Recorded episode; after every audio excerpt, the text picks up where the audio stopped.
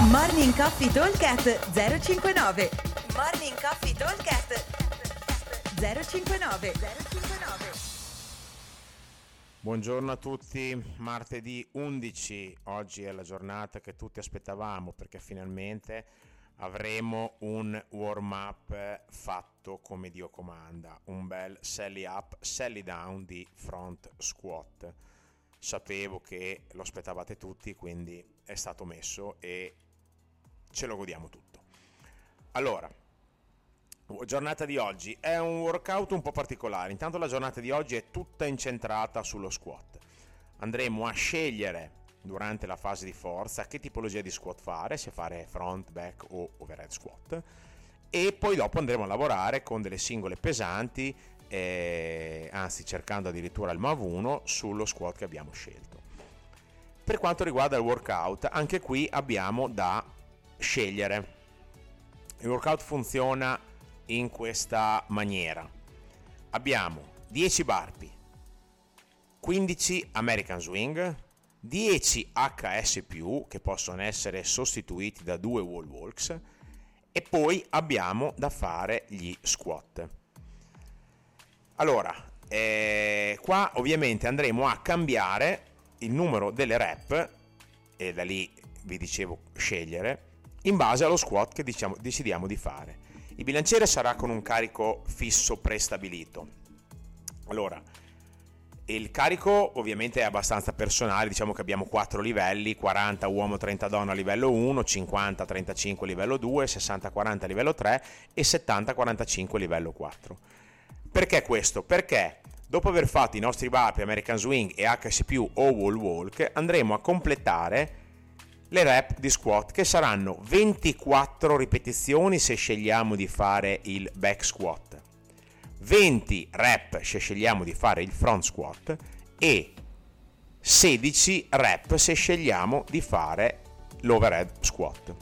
Quindi, intanto, allora, il, il, workout è strutturato con 5 round a 4 minuti. Cosa vuol dire? Vuol dire che io devo fare 10 burpee, ci vuole 30 secondi eh, 15 American Swing altri 30 secondi 10 HS altri 30 secondi o 2 wall walk diciamo che a 2 minuti circa un, sotto i 2 minuti 1,45 devo partire con gli squat.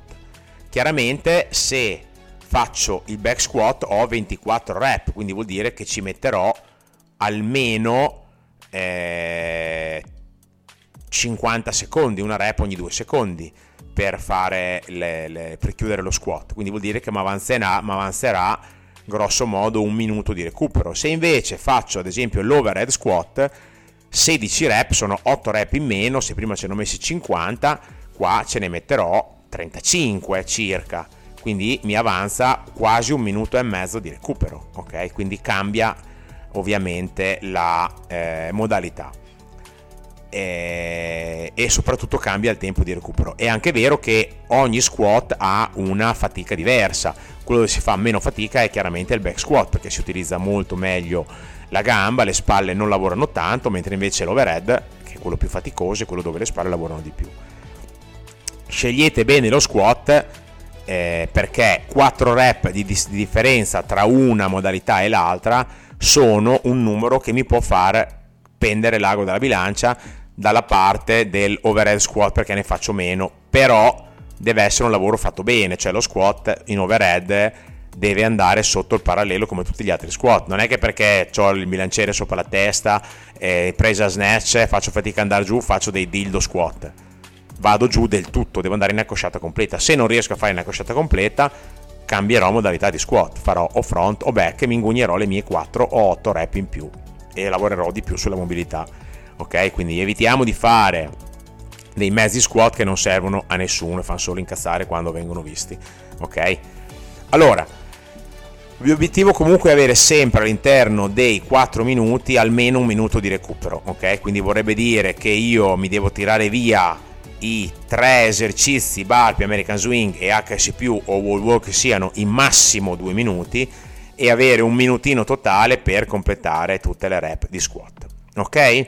Ripeto velocemente, 5 round, partenza ogni 4 minuti, 10 burpee, 15 American Swing, 10 HS+, e squat. Se faccio back sono 24, se faccio front sono 20, se faccio overhead sono 16. Scegliete bene e portate avanti la stessa scelta fino alla fine. Vi aspetto al box, buon allenamento. Ciao! Morning Coffee Talk 059 059